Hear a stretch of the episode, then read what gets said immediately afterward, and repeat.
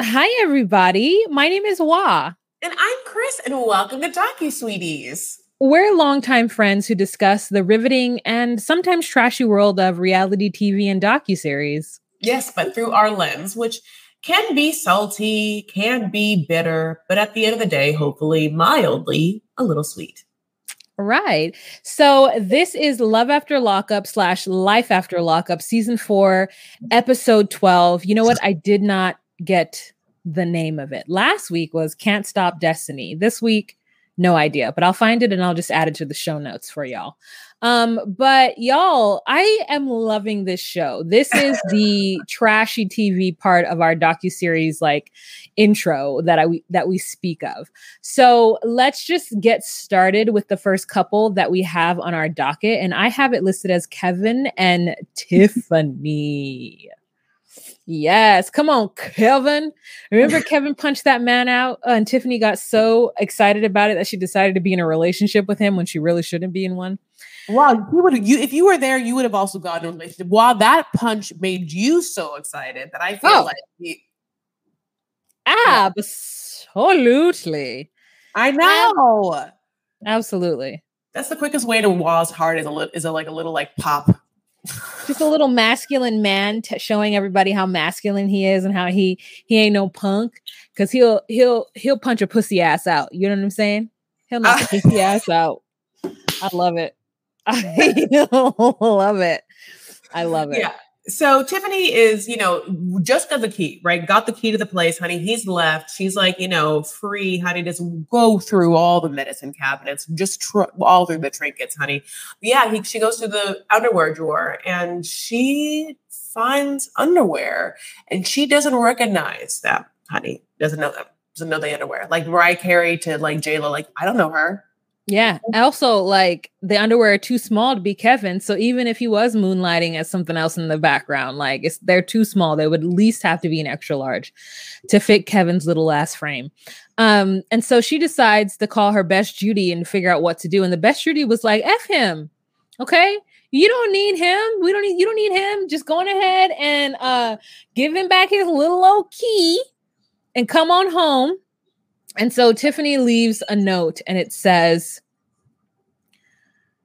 she leaves a note with the with the underwear because she found two pairs. She found one in the top drawer and one in the, the second drawer. And then I thought, who is this messy ass bee who's just leaving underwear in different drawers in this man's house? And how come Kevin has not given this person back their chonies, Chris?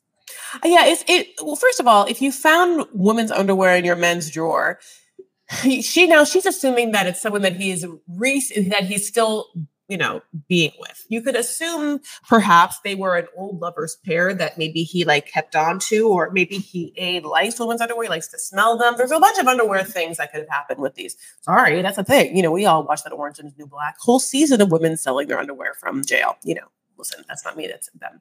Um at the same time like make that money.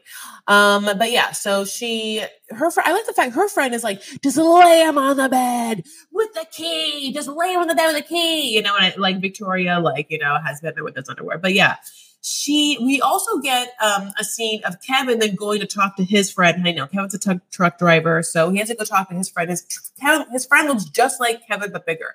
They're wearing the exact same thing. It's like frayed denim shorts. It's white beaters. They both have tats. They both have the same kind of like haircut that's like shaved on the sides, faded up, and then like some sort of haircut up here, and then like goatees or whatever. And he basically it's like, yeah, like Kayla's crazy. Like, yeah, me and my girl like put up this Tinder ad, you know, and Kayla found in 24 hours. And it's like so annoying, this kind of conversation, because the conversation is, can you believe how crazy Kayla is? And I have to block her. But what he's not saying is like, I haven't broken up with Kayla. I just won't tell her that I to break up. Like, I have never stopped leading her on or, or trying to be in her life. He's acting like he's constantly hanging up the phone and being like, never call me again. But he's constantly being like, nothing. I don't know what's happening. Well, you're dumb. I don't know. Not, no Tinder. I don't know that is. No, I mean, he's definitely broken up with her, but he's not going to not have sex with her if the opportunity uh, comes. He's not going to let her go a hundred percent. I mean, Chris, this is where I think where, um, where I think you and I diverge with the type of men that we know.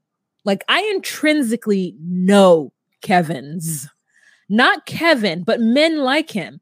And like just because he's broken up with someone doesn't mean he's not going to stop talking to them and keep them in the pocket in case he needs them to come over and like I don't know, make his bed or like suck his dick. Like make this man is going to this man is going to keep Kayla on the hook because he knows Kayla loves him.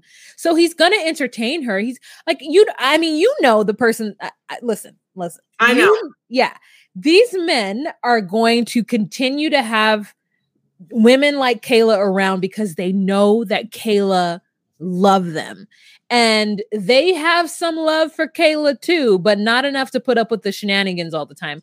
And he even says, you know what? I know what I signed up for. Like, I know Kayla. I know she's always going to be there for me. I mm-hmm. really want this thing with Tiffany right now because she's the new new. But mm-hmm. Kayla is always going to be in the back pocket, period. So I'm never going to actually tell her I have a girlfriend or that I've moved on or that I'm getting married or that I have a baby on the way and that we're moving out of state. Like I'm never going to tell Kayla any of this because truthfully, I need to be able to whip her out like a Pokemon card anytime I want to use her. Like, period, point blank. And so, like, this is what we get to see from Kevin and seeing Kevin drive that truck. First of all, now we know how much money he makes and why he gets to afford this house. So bravo to him. Two, Kevin looks like an absolute child. He looks like a 12 year old driving that truck. And it, it still was kind of hot. Like, not that I'm attracted to 12 year olds, not at all. But then them arms are just so tiny, teeny tiny that that's what they're giving me. But th- and uh, teeny tiny on that big head. But like, and I hope other heads are big too. But like, he is him and like whatever that friend is, they give us a throwback of K- Kayla saying, Listen, I'm never gonna not love you. I'm never gonna not leave you alone. This is who I am. This is who I am to you, period, point blank, at the end. And like, he's just like, Listen, I always need a, I need a down ass bitch, is what I need. And that's who Kayla is. And I like that moment where he acknowledges that he knows what he signed up for, but how crazy she is. He's like, listen, she keep blowing me up, but like, listen, that's what I signed up for, and I love it. So then the next scene we have is Tiffany actually laying out the chonies on the bed, writing a note. And um, there are some grammatical errors, but we're not going to talk about them. The note says, I know these aren't yours, so here's your key back until you can be truthful with two L's. And I said, so this woman is not leaving him. She's just saying, I'll be back once you tell me the truth. And the truth is, is that Kevin's going to give her a half ass truth either way it goes. He's never going to tell her the complete truth because he doesn't trust her with her like of other women and she doesn't like him with his like of other women. And so the only like that's why the remedy is for them to just find a third so that at least if he's going to cheat, he's going to cheat with someone that she has said is okay for him to be with. Because she's cheating with that woman too. Yeah. And they both have their eye on this one. Yep. Listen, it's actually kind of genius. I don't know why. I mean, I get it. It's genius. Things work for different people. I love it. Yeah. I'm I'm team Kevin 100% because this oh, man said I'll knock your pussy ass out and he did. And maybe he'll knock a pussy out as well. Pop. Yep. Uh, okay, my days. Um, let us move on to these people who are Taylor and Chance. Ugh, I hate the way her parents spelled her name. I hate it too, honey. They, yeah. They had two twins, honey, and so I think maybe like they just didn't like. They were like, okay, Bobby, and then maybe like Taylor came out, and they were like, oh God, you know what it is? That they wanted two names that were unisex, and so they chose Bobby and Taylor when they could have just chosen like Morgan and Jordan, or they could have chosen like Taylor and Jordan. Like Taylor is, I see where they were going, but Bobby throws us off. Like it needed to be like Bobby and Charlie. You know what I'm saying? Bobby and Charlie would have been super cute. Yeah, yeah, yeah, yeah. That listen, a lot of mistakes were made, honey, and we can't fix them all. Um, but in this situation, we get this we are okay. So now we are down to the wire about this apartment that he's decided to build Bobby that's going to be in the garage and taking her out of the house and you know letting the daughters kind of like split up meanwhile the daughters and there's three are all going to a daddy daughter dance um, at school and um, as we know uh, Taylor has three children, as we said, and uh, the oldest two, their father passed away. So they actually don't have like a technical biological daddy walking around right now. And the youngest one, that one has a daddy, and that daddy does not want to be on camera. Yeah. And also that daddy is rude for not taking the other kids. Like you signed up for it with a woman who had two kids. Like if you're going to take your daughter to the daddy daughter dance, I'm not saying it's your absolute responsibility, but like, come on. Those are your, right thing. Those are your daughter's sisters. Yeah. Yeah. You took them on. You chose to have a baby with this woman. You took them on. Yeah, I agree. I agree. Um, but then we get this thing where this is the part that like makes me so upset. Chance is so Chance is going to go take the other daughters to the daughter daughter sorry daddy daughter dance, which is obviously very nice. But for some reason, this is also the night that is the arbitrarily made deadline of when Bobby is going to get move into her new place, and thusly the new place has to be done and revealed. That part is confusing to me. Why is it the same night? Oh, is it because the cameras are there?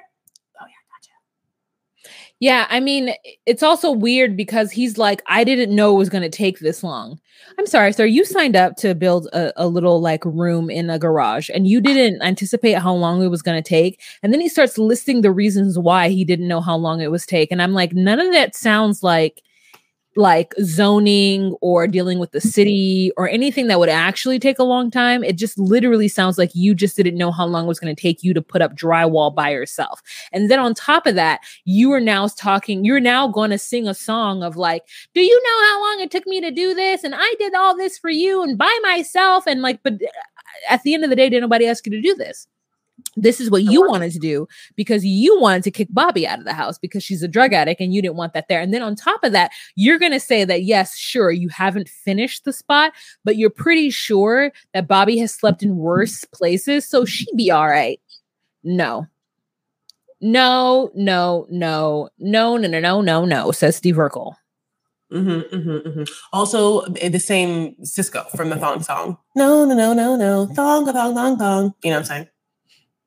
Okay. No, I not. Um, you're right. It's Urkel.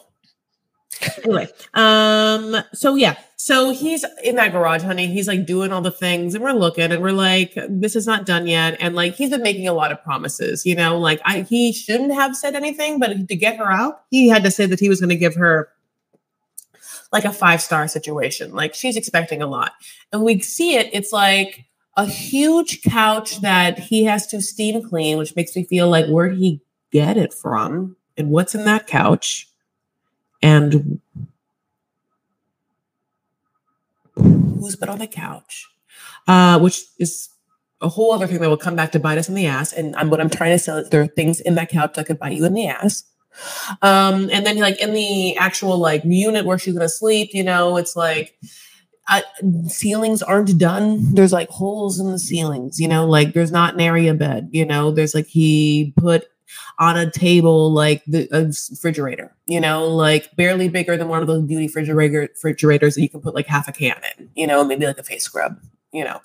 Um, meanwhile, he has the luxury to be like, well, I gotta go to daddy daughter dance because I'm like, you know, doing the thing by like, you know, taking care of them daughters.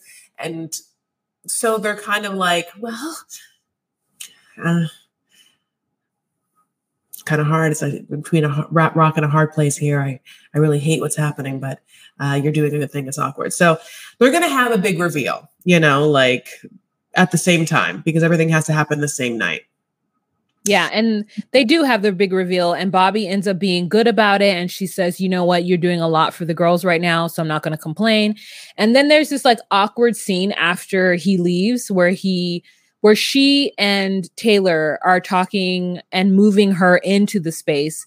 And Taylor is like, um, yeah, I don't want you to ever feel like if you're ever scared out here, if the like wind is blowing or like the dogs are barking and you're feeling a scared, that you could just come in the house. Like, don't think you have to sleep out here the whole time um, because I don't want you to feel that way. Okay. And Bobby's like, yeah, I understand that. And then we get like cuts scenes of him dancing with the girls at the dance. And all I can think of is, I hope he is not a pedophile. Like, there is just so much trust that Taylor has given this man to be with her daughters that it makes me uncomfortable because as we know we've all seen where the heart is and we know how men can be tricky.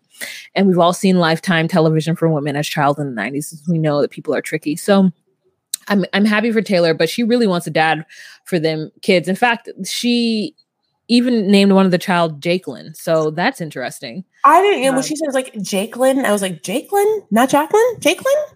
Yeah. Also, did you see the hair? She she is curling the girl's hair, and then one of the devices, the curling iron she's using, is this. It looks God was like a sex sex toy. There's all these bulbs like that. Mm-hmm. You then I guess wrap the hair around the bulb. But like I don't know what it's doing more than it's creating bouncier curls or what an interesting device. So like if you guys aren't, I don't know, know what I'm talking about. Like what the hell do you use that for?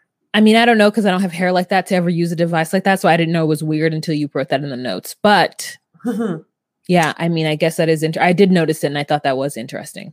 Um, this the school that that put this dance on, they could have done like a little more, I think, for the dance. I like, mean, a lot more. I mean, just it was like they just threw it together just to say that they did it. Like, who, like, it was not a dance. It was like a place where like there was some, there was a couple of chairs, there was a couple of tables, and there were like it was one streamer. It was like one or two streamers, you know what I'm saying? And like, who knows what they were dancing to based on the way that these people were dancing. And also, where was Athena? Was Athena at the same daddy da- daddy daughter dance and we just didn't see her? And I love the fact that they named that baby Athena. Like, that's a strong, that's giving me very Greek. It's very Greek mythology. It's a strong name. How do you go from Jakelin to Athena? Like that was like two different vibes. That girl was having two different. That was like two different lifetimes to have. Right. I mean, how do you do Taylor and Bobby? Two different vibes, different lifetimes as well. Uh, just yeah, I think. But uh, yeah, yeah. So Taylor and Bobby are in this room, and uh, Taylor ends up leaving to go into the house, and Bobby curls up on the couch like she doesn't know how to lay. Like, I mean, she just like has this blanket and curls up on the couch. And I'm soon I'm assuming that as soon as the camera's cut, she just goes in the house and starts drinking with her sister. Like they're not not taking full advantage of this evening without kids and chance. Like these two are turning up. I completely agree. Yeah. I was like, wait, you're going to make it seem like she's going to turn off all the lights in your makeshift new apartment where we already know that couch has not been steam cleaned yet. So you're going to yeah. lay your whole ass on this couch with your Ugg boots on and then like 99 yeah. bigites. Mm. Yeah. As your sister like pulls down the garage door to shut you in. And here's what I was saying to you, Chris. Like that space is not livable. With that garage door, and I don't know where they are, but I assume it snows wherever they are. It's not a, it's not it's not doable with the snow and that just like m- sheet of metal. No. He's going to have to do a lot more drywalling, a lot more insulating. He's going to actually have to like shut down that door and put insulation in it and a piece of drywall over it and then like create a door for her to go in and out of because that is unacceptable. Mm-hmm, the mm-hmm. cabinet, the refrigerator where you're going to put your snacks, everything about that space was unacceptable. And the fact that he, for even a second, could believe that it was acceptable shows how much of like a degenerate he is or was or He's, whatever. He says it though. He's like, look, at the end of the day, Bobby and I, we know where we've been. What Bobby's seen is what I've seen. And I'll tell you right now, this garage that I've spent two weeks doing, what looks like I threw it up in like last four hours, it's the Taj Mahal compared to the dens, honey, that we've been through. I mean, that's basically what he says. Well, yeah. you're right. You're right. I mean, you're right. He did say that. Uh, so that is the end of them. Um, Let's move on to another fake couple, which we love because they're like a true 90 Day Fiance story, which I don't have a picture of them, which is Marcelino and Brittany with oh. another fake scene. But here, let's go ahead and give our girl Brittany a daytime globe. Globe, what is it called? Globe? Global. Okay. No, daytime Golden Globe. Golden Globe. Let me say that back. Emmy, daytime, daytime Emmy. In time, yeah, that's what I should have said. Emmy. Let's okay. Let's break the back. Okay. Uh, Jean Marie, cut that out. I messed up. Let's make the joke crisp and clear. You're doing, um, You're doing that, I think, with this. So let's go ahead and give our girl Brittany an Emmy because the way Mama cried two different times in this scene is was so responsible and like everything that she was saying was so clear. She was like, That makes me upset. It makes me feel stupid and foolish and ugly. And please just say how you feel and don't make me feel like it's my fault. And I'm like, Brittany, I, I've said this from the beginning. Brittany went to prison, got better, and said, Put me in some therapy. And they did. And she took all of the tools that she learned in therapy and brought them into her outside of prison life. And she is spectacular about communicating how she feels, about telling people how they need to communicate with her so that she knows how she feels. But I'm getting ahead of myself and let's get back to this. So the first part we have is her putting the kids to sleep the same day after he unceremoniously just dropped them off at the listing she had. And the kids are like, We want daddy. And she's like, uh, Dad's not here right now. And so then she goes downstairs and she sits outside to smoke a cigarette, which is like the worst thing because, like, girl, I can't imagine what her breath smells like. Her and Marcelino smoke. I can't imagine dating a smoker, but that's just me and that's my life. And so she has a cigarette. She calls her sister to, like, quote unquote, vent about Marcelino and his behavior and how it's been seven hours and she don't know where he's at. And then he comes home and acts like nothing is wrong. And he just sits down and she starts to tell him how she feels. And he's just sitting there listening like nothing. Like he's just a stoic Latino male who just refuses to have feelings and talk about anything. Yeah. And then she grabs his phone. And honey, Oh no, she doesn't she doesn't grab it, Chris. Like say what the healthy, productive thing this woman who's had therapy does. I missed it. Oh, she asks him for his phone. Oh, yeah. She asks him. She doesn't grab it and take it and run. She asks him, "Let me see your phone." And he's like, "Brittany," and she's like, "Marcelino, let me see your phone." and he hands it to her. And I said, This is, these are two good adults. Now, I don't know this world. I don't know in a world where I would ever ask somebody to go through their phone as like routine as like a part of our relationship. Like it's not, it's not me.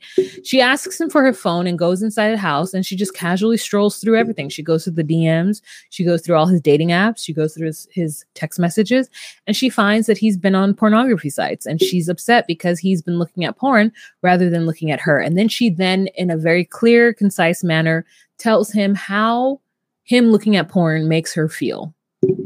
Yes, because it's also coupled with the fact that she feels like their sex life is dwindling. She's like, she is good to be like, it's not just the fact that he's looking at porn, but it, he basically is not having sex with me. And so the fact that he's not having sex with me, but obviously is looking at porn, makes me feel like he would rather look at this porn and why is it these women look different from me they're like you know like is it, it, whatever it is you know like it's making me feel unwanted unloved undesirable and it makes me feel shitty you know and he takes it in. Yeah, he's very stoic, honey. Um, and uh, they decide to go to see a therapist, a um, counselor, if you will. And this brings about her second performance of, we think, the episode. He, they go to a counselor, and he's open to that, and they're discussing their relationship. And you know, it's obviously like we met, and we were like very, you know, like it was this, and then we had kids, and then things have been dwindling, you know, and um, we also have to take into account the fact that they ended up having a threesome and the fact that threesome obviously affected their relationships. It feels like basically Brittany feels um, like he's not paying attention to her, that he doesn't love her, he doesn't cherish her anymore. He's not like he doesn't look at her with the eyes and the lust, and like they don't have that like sexual chemistry and attraction as much as any as anymore.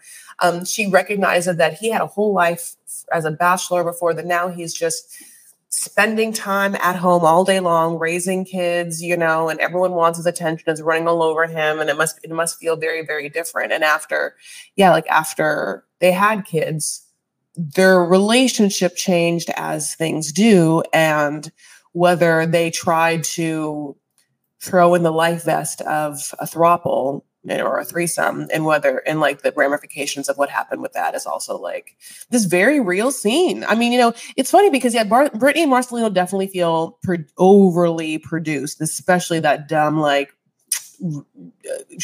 scene we had where he like dropped off the kids in the middle of her showing homes. But this scene does seem very very real. She seems in a lot of pain.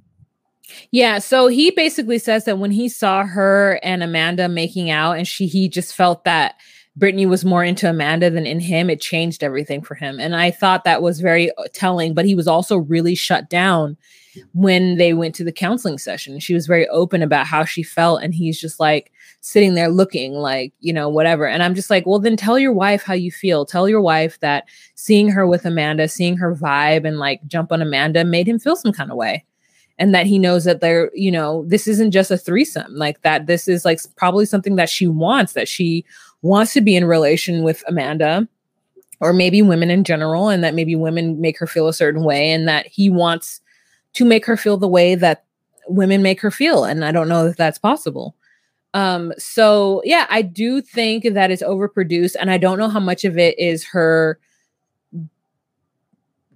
playing it up for the cameras and how much of it is real Mm-hmm. But I like Pedro and Chantel. I don't want to see Brittany and Marcelino break up. So mm-hmm. like it's hard for me to watch them.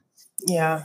I know. I they are like a pivotal seminal couple of the series as someone who for Brittany got out of prison, found someone, and somehow was able to like change her life. Because the truth of the matter is, for a lot of people coming out of prison, it's not great that they're just going to jump into a relationship, right? Like uh, on paper, that doesn't look great because it makes us seem like, well, okay, how about getting some time, getting your foot in, realizing how we're going to deal with this life down outside the bars. You know, like let's get a job, let's get some counseling. You want someone to like get all of that happening. So the fact that this whole series is about people who met someone right out of like while they're in prison and then right afterward like jumps into their arms doesn't bode well.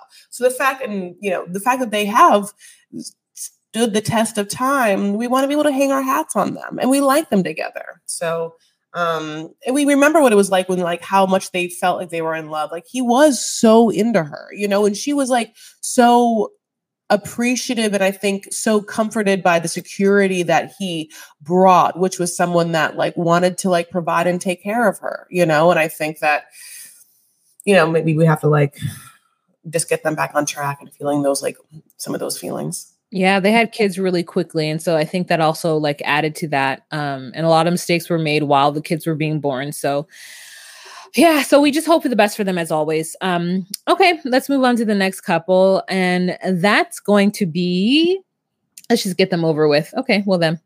Oh.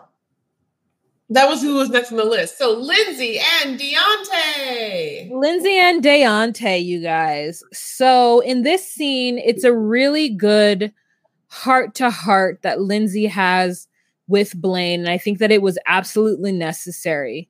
So I love Blaine. Um, yeah. You love Blaine. Blaine is- I, yeah. Blaine is like, please take heed before you do this. And I was like, who are, I mean, what is this, Friar from, mm. from Romeo and Juliet? Please take heed. Like Shakespeare, like, what are you giving me? Like, I love me some Blaine. What a beautiful friend. I love the fact that they've never boned. I love the fact that he admires her so. I love the fact that he knows that he's crazy. He probably is in love with her. And she, of course, whenever she's like, you can't ever get on your back, honey. These men will respect you. And by the way, Lindsay, you're absolutely right. That's how I felt a long time doing comedy like I was never going to sleep with anyone, honey, because the minute I got on my back, I felt like men wouldn't respect me. And the good news is, don't worry, they won't respect you anyway. Okay, wow.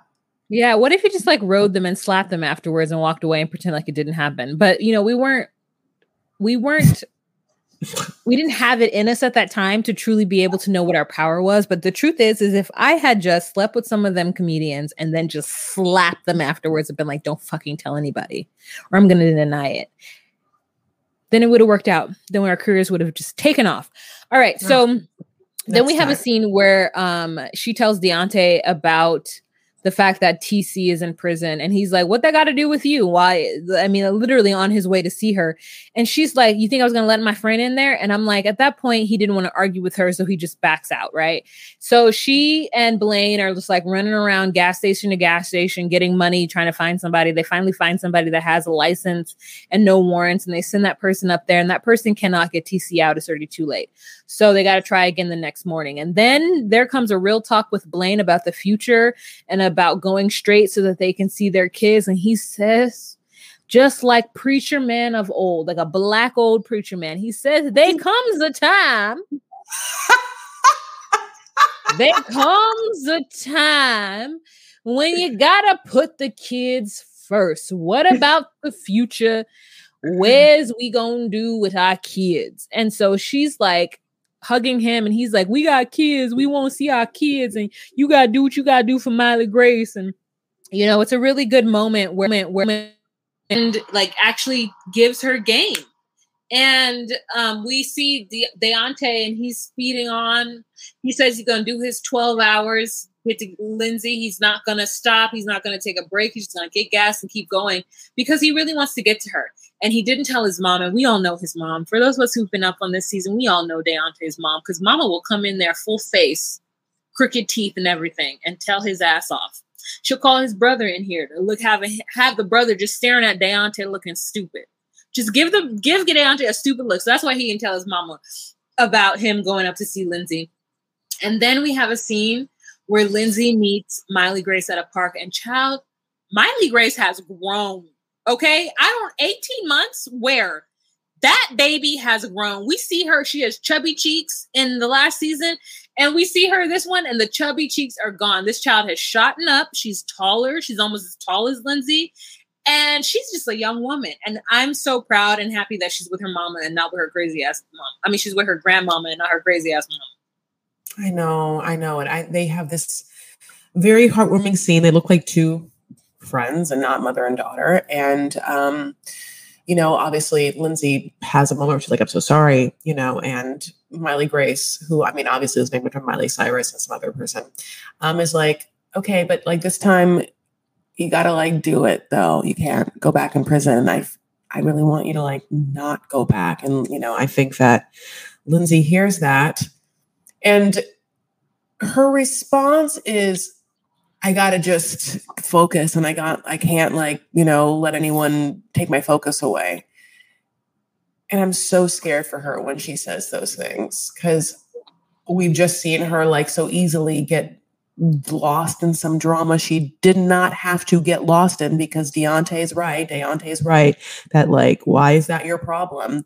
And like, your problem is only you and your daughter. Those are your problems if it's not you and your daughter, it's not your problem. And you're you already have a lot of problems. And your problems you aren't on you are not on top of. So it's like real. This is, I guess, it's really hard for me to watch this scene. It was really sad because I definitely feel like a little girl, like definitely wanting to have her mom in her life and wanting, to, and, and at this point, it seems like her daughter really thinks that her mom won't go back to prison. And so I don't want her to be heartbroken or disappointed again. Yeah, and um, then when um, Lindsay's mother comes to pick her Miley Grace up, she's like, "Hey, Mama, can I talk to you?" And the mother's like, "Sure." And um, I think it's got to be really sad because the mother can no longer give energy over to mm-hmm. Lindsay. She's got to give all the energy over to Miley Grace at this point. And um, she just basically tells her, you know, you need to not be thinking about Deontay and your relationships and think about being on the straight and narrow. And I hope he's not a con. And I wanted her to say, no, no, no. Deontay's not a con mama. Deontay has a full job. He's never been in prison. He's a military man. Like he's good for me. But she doesn't say that. And like the truth is, is like I don't I, I listen because I've been single all of my life. I truly don't understand or like get the benefit of like throwing your life on the line to be in a relationship with somebody. Um, but like the fact that these all of these people are like trying to get shacked up and booed up so quickly, like just can't take the time out to get to know who they are and what they want in their lives without having this other person like attached to them is baffling to me. Like I don't get it intrinsically in my spirit. I don't understand this desire. And I thought like why would you tell your mother you have a boyfriend? Like that doesn't add to the scenario, but because she truly thinks the of having a, a, significant other as like i guess something that's grounding her or something that's going to make her life better that she wants to like tell her mother and i'm like that wasn't the move and the mother truly is not with her shit and just gets back in the car and is like i will be able to focus on you once you start to do things that are right for your daughter and I'll tell you the first step is to ask God for forgiveness. And the second step is to ask your daughter for forgiveness. And I don't, I mean, like, if you want to ask me, like, I'll only think about it after those two things. Like, she, yeah, she's, Lindsay is very excited to show her daughter, De- Deontay, and her daughter's like, okay, yeah, he's far attractive than the last one. And it's this thing again where no one wants to see anyone be in a relationship or out of prison. But I think for Lindsay, um, sorry, my garage door is opening. One second.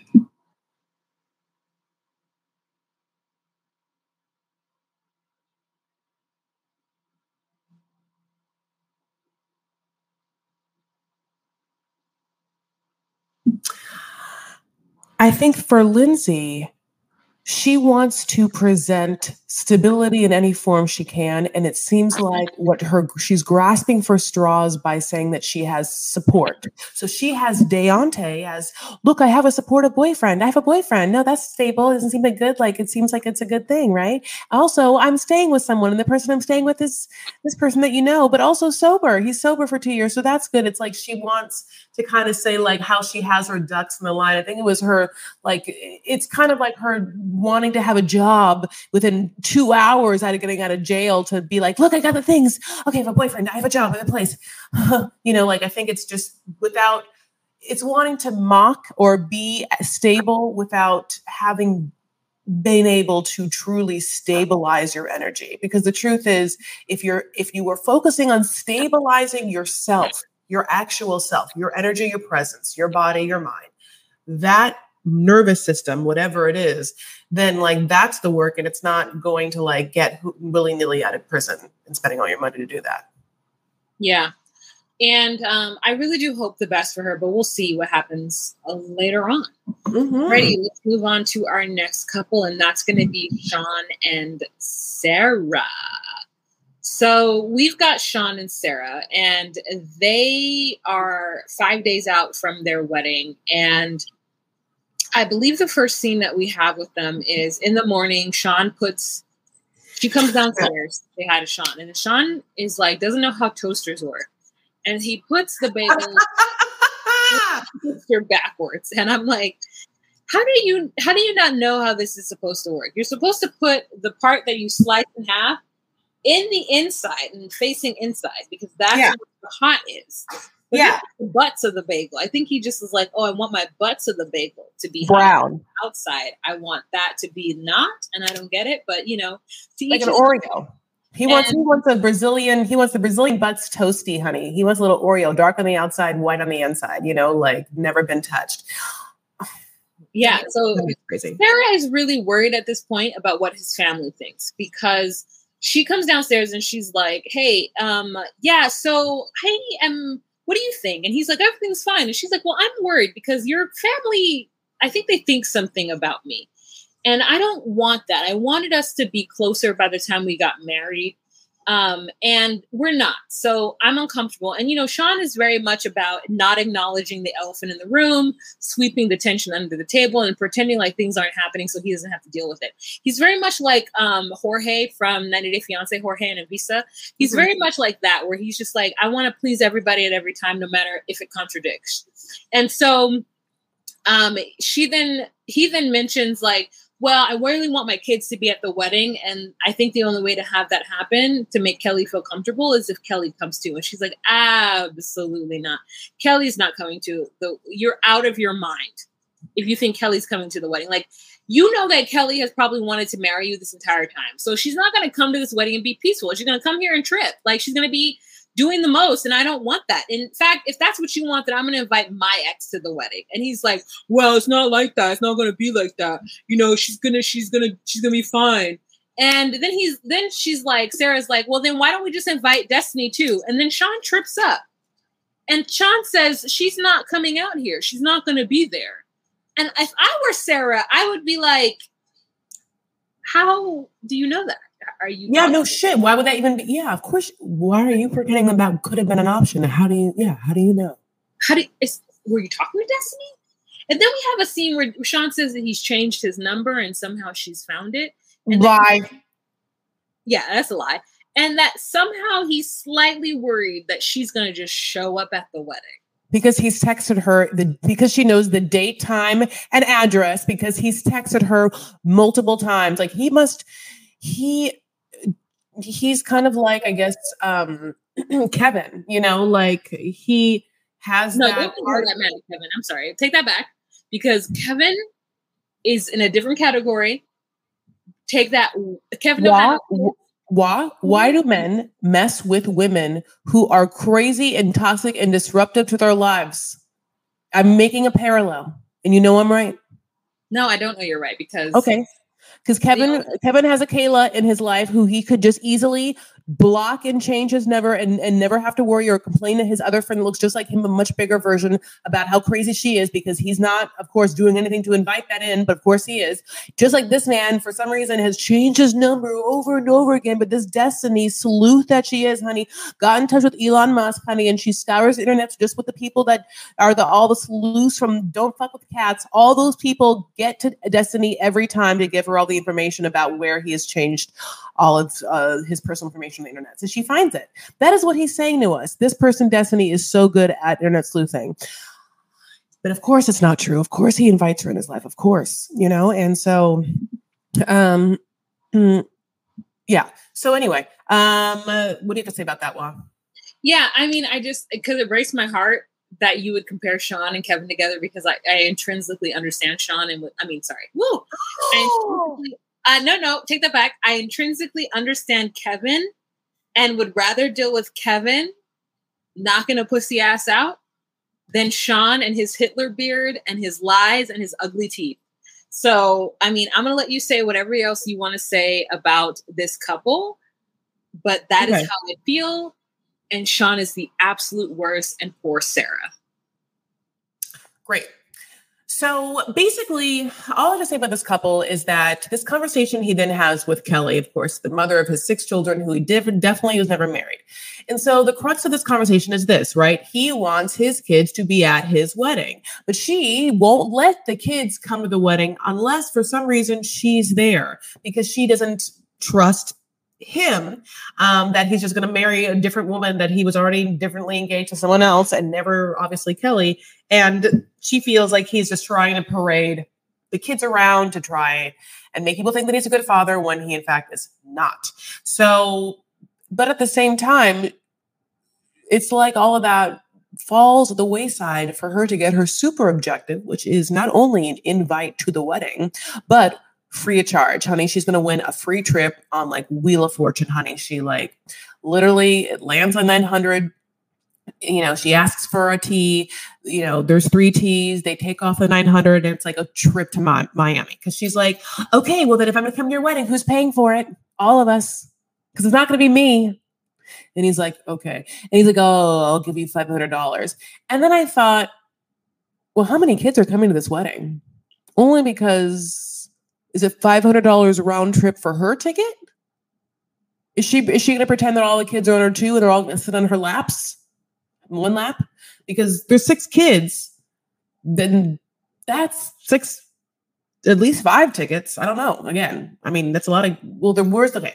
There's the oldest son. So there's at least four tickets that he's what buying and hers five tickets for $500. I don't think that's math. I can work. I don't. What are they going to fly? Frontier? Frontier's bastard sister. So um, basically, they uh, they hash it out, and he's of course hasn't told Sarah that he made that plan to pay for Kelly's ticket to come out.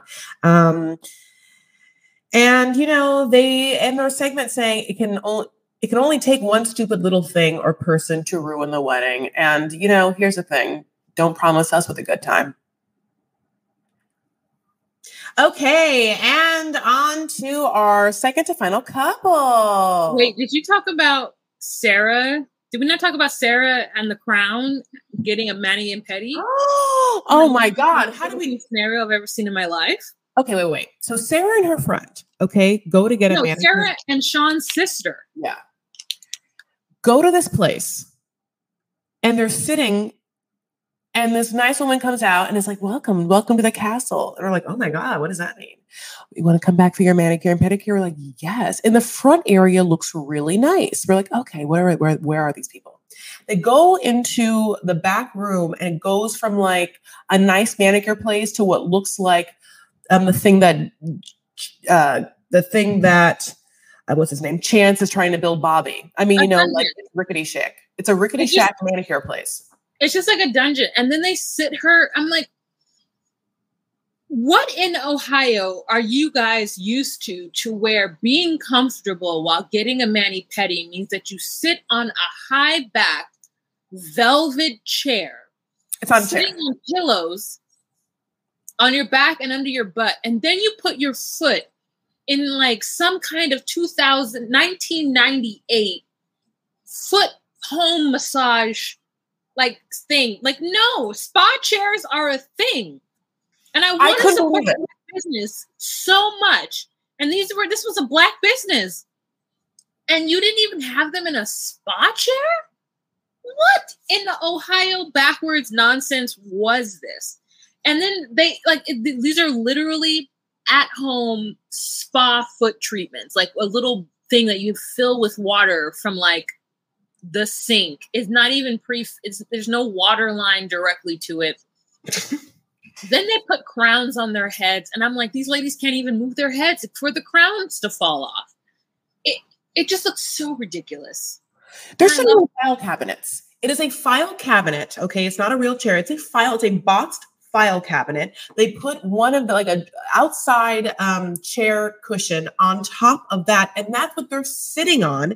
And yeah, they went to Bed Bath and Beyond and got these like foot bath, spa bath things, like a two for one deal. They're plugged in. I mean, I can't imagine what is being done here. Like what was this place yesterday? This this place this place looked completely different yesterday. This is not a manicure place. I can't imagine. Everything was having just been put in there. Those are it's everything's temporary. It was just I was I was really sad. I was really sad for it. Yeah. I don't know what else happened after that, but they had a little conversation about how rushed it was and how much Sarah is like not a weirdo and how she wants to like get to know his family. And she understands that Sean hasn't been very forthcoming, but she's trying to mend that. And uh, yeah, let's move on to the next.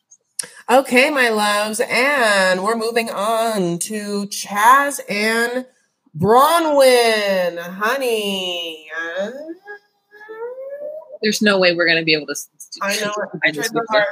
It can't do it. Okay, so um, here we are, honey, hot and fresh off of his live performance via fa- FaceTime of his heavy metal band. Um, and she, you know, has like just gotten out there, like, baby, that was great. You're so hot. And then just being like, ugh, Anyway, so hey, Aaron, what's up? Like, let's hang out. Aaron's like disgusted. She's like, Aaron, how good is he? Isn't he so great? Like, he's really great, right? And Aaron's like, no. I mean, all this is doesn't none of this bodes well, honey. Yeah, I mean, the entire time, like the what the way, listen, Braunwyn is a stronger person than we give her credit for because her dirtbag friends and her stupid ex are trying to convince her that somehow staying in the place where she was a drug addicted to drugs, and consequently so was he, is the move. And she's like, no, I need to go someplace different. And they're like, but you're not going to be comfortable there. That's what about you. your daughter? And then the, then he brings up, what about your daughter? So like for me, that was a shock. I didn't know that Bronwyn had a daughter. I'm thinking we're about to see like a 15 year old Miley Grace. Girl, we see a whole 20 year old who's calling her mother. And she looks like she, she I didn't realize, but Bronwyn spent 11 years in prison. She is 40 right now. That math says that that woman has been in prison since she was 29 years old, and her daughter is 20. Let's do the math. That woman had that child when she was 20 years old.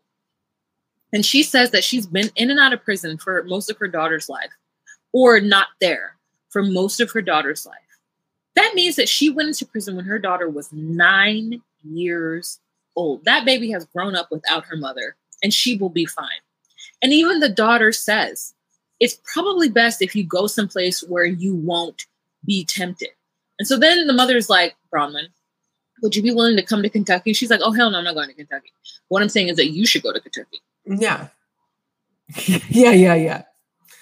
Um, basically, she also says to a couple of things to um, Aaron that's interesting. She thinks that Chazz has tracked her whereabouts on the phone because one time she got a notification saying that someone was trying to log into her like account and he you know provides uh, her account for her so that was also suspect and um yeah, like she also says that you know her being around Aaron and is not it's not in her intention to dirt back dirt bag Chazz, which I thought it was just an interesting verb to use or whatever.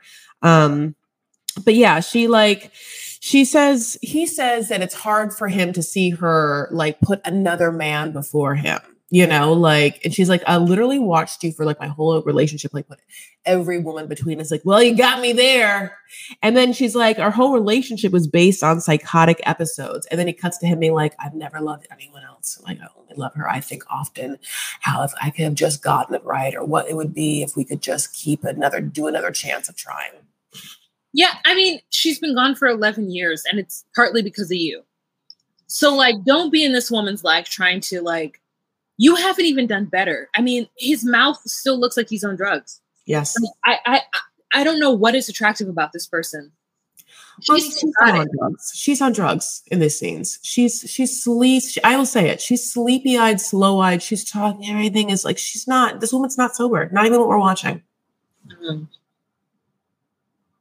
Allegedly, I'm not a doctor, but I mean, I'm a podcaster. So, but no, my personal, professional, and non professional opinion would be like what I'm seeing when she talks to Chazz and talks to Aaron. I'm seeing someone who seems like she's definitely, you know, high. Oh, high. I just thought she was like, talks like that. You know what? Here's the truth. I don't understand people who need to be attracted to their partner. And I'm not saying that I don't need to be attracted to their partner, to my partner, because, you know, to me, attraction comes, love comes. Sometimes literally, but like it can come. And so, like, when she's like, she had a panic attack when she first met Chazz and he wanted some sexy time, like, I get that. And she's like, I don't know because he's like different from what I'm used to being with. And I'm like, does he disgust you? Because to me, Chazz is not disgusting. Like, he seems like a pretty put together, well hygiened individual. And like, you just got to give it a chance. Yeah, he's not what you're used to, but what you're used to got you 11 years in prison. Yeah, he's been married five times, so that's definitely a red flag. But give it a chance you literally can always get out of it like that's the thing that some people i guess I, maybe my privilege is like jumping up to bite me in the butt but i honestly feel like if the moment bronwyn were to reach out to any of her homies and say like i gotta get out of this situation they would cobble together the $400 to get her on a plane to get her out of kentucky that could happen for her and so, like, I want her to truly give Chazz a chance. Like, if she's like, I can't sleep with this person, I'll never love this person, this person disgusts me. Okay, that's one thing. But I don't think he's a bad looking guy. I think he has a lot to offer. He looks sweet and kind, unless he's completely different once she get in that house with him by herself. And that's something that she needs to, I guess, in my mind, figure out on her own so that she can see if this is the right move for her. But having like all of these negative or these stupid people tell her that she should just stay in Portland, Oregon, which I mean, honestly, Chris didn't know Portland, Oregon was like a place for meth. I mean, that's I'm assuming what they're on. I'm assuming it's all meth. Um, so like I didn't know Portland, Oregon had this like seedy side to it. I mean, I'm sure every city does, major city does, but like truly didn't know that that was that. And I just want the best for Bronwyn and like I'm like, you know, Chazz seems like the best choice. And so just kind of go with that and see what happens. Um, they refer to Chazz as just being different as far as like his attractiveness. He's not unattractive. Do you want a spoiler alert or no? Does the audience want a spoiler alert? I don't know. Okay, give it to us so the the audience and, and, I'm sorry, the streets found her escort ads, and so she's been she went back to escorting, and um, they got in touch with Chazz and was like, "You guys, did you know that she's back to escorting?" He's like, "Yes, I do know. I've had time to process it. I'm asking for an annulment," and so um, that's, I mean, that's a big spoil. I mean, listen, I'm all about her making her own money. I would just wish that she would move to Arizona or something, you know. Yeah, I want her to be in Portland. Okay. Anything else about them, Boo? No. All right. Okay. Our last couple. Um Amber, Puppy, and the dudes they they are now with, right, Wa? like Crackhead Eric. Okay. So in this scene, yeah, we have, I mean, an interesting story. Mm-hmm. I have a couple of thoughts. One is is Amber's mother native? Because she's giving me native, like strong native vibes, if not indigenous Mexican vibes, right? So her parents, and th- we didn't know this until this episode. So this is like great. We knew that Amber and her mother had a mini meth like operation going on in Georgia. And that's why they both went to prison together. These two women were making money. So we already knew that her mother wasn't the best influence on her. And that's how it was like her mother, her, and Puppy all in the same prison, and they all knew each other. And Puppy and Amber like had a religion, a relationship while in prison, or a religion while in prison. And then we find out more information. We find out that Puppy, I mean, Amber and Amber's mother, Monica, and her father had her when they were like late teens, like 19, right? They got married. They were only able to be married for a year. And then they got divorced, and it was just Amber and Monica running the streets with their like meth empire from then on out. And since Monica has gotten out of prison, she has rekindled her relationship with her former ex husband, AKA Amber's father. And they are now getting remarried after 34 years, 33 years of not being together. And for some reason, this was so sweet for me. I just was like, I think that every kid might want this to happen, regardless of how crazy it is. And she got to be the officiant at her parents' remarriage. And Puppy got to be a part of that, even though she was late and she crept in so loudly and so awkwardly. but it was really sweet. So that's where we come upon this segment. We come upon where Amber is waiting for Puppy to show up at her mother's wedding. And they're getting married at like some kind of courthouse, like, I don't know, like Le- American Legion, like space or whatever.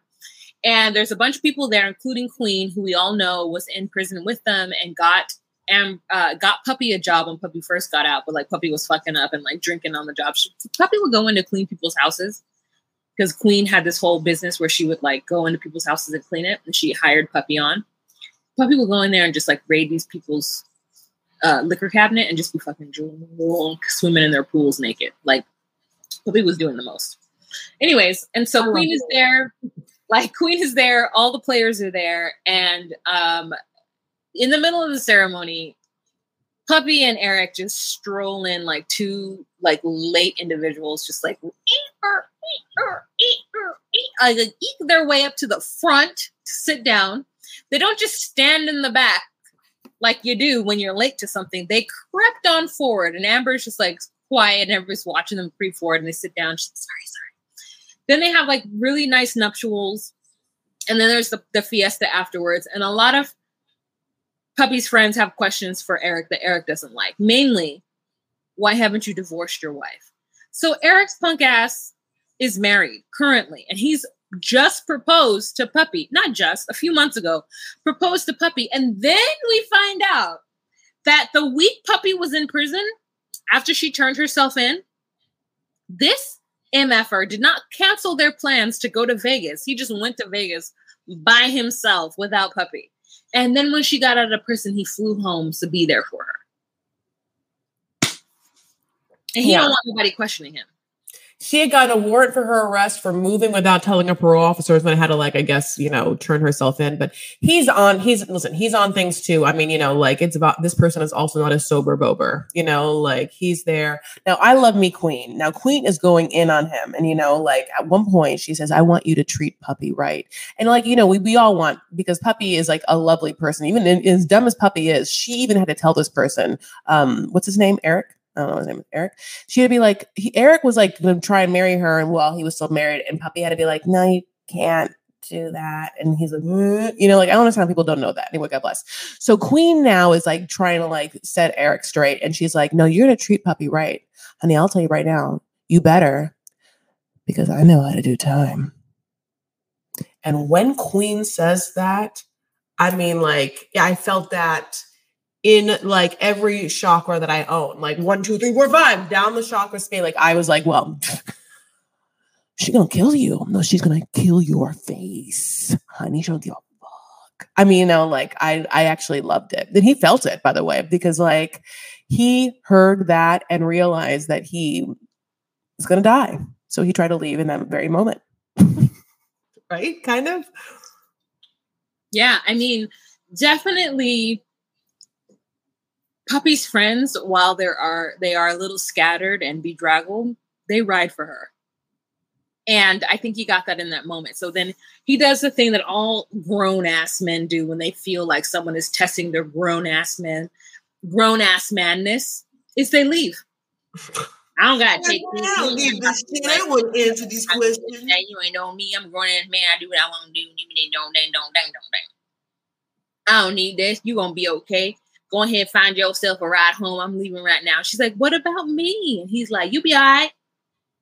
And this motherfucker just gets in his car, puts on his jacket, pops his collar, and leaves. Because he don't want nobody questioning him. Him and Michael are the same energy. The throuple Michael, Megan, mm-hmm. not Markle, Sarah, and Michael. Yeah. And so it is just like annoying to watch. And so she cries on Amber's shoulder, and Amber's pissed because Amber's like, You ain't gonna treat puppy like this. Like, I'm not gonna do what I need to do to be with her because I don't know if I'm lesbian like that but I love her.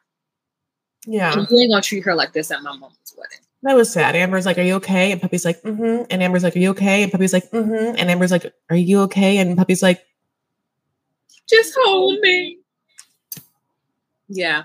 And that's why we love Puppy and Amber because at the end of the day, even though Amber doesn't want to come out and just be in a lesbian relationship with Puppy, she loves Puppy.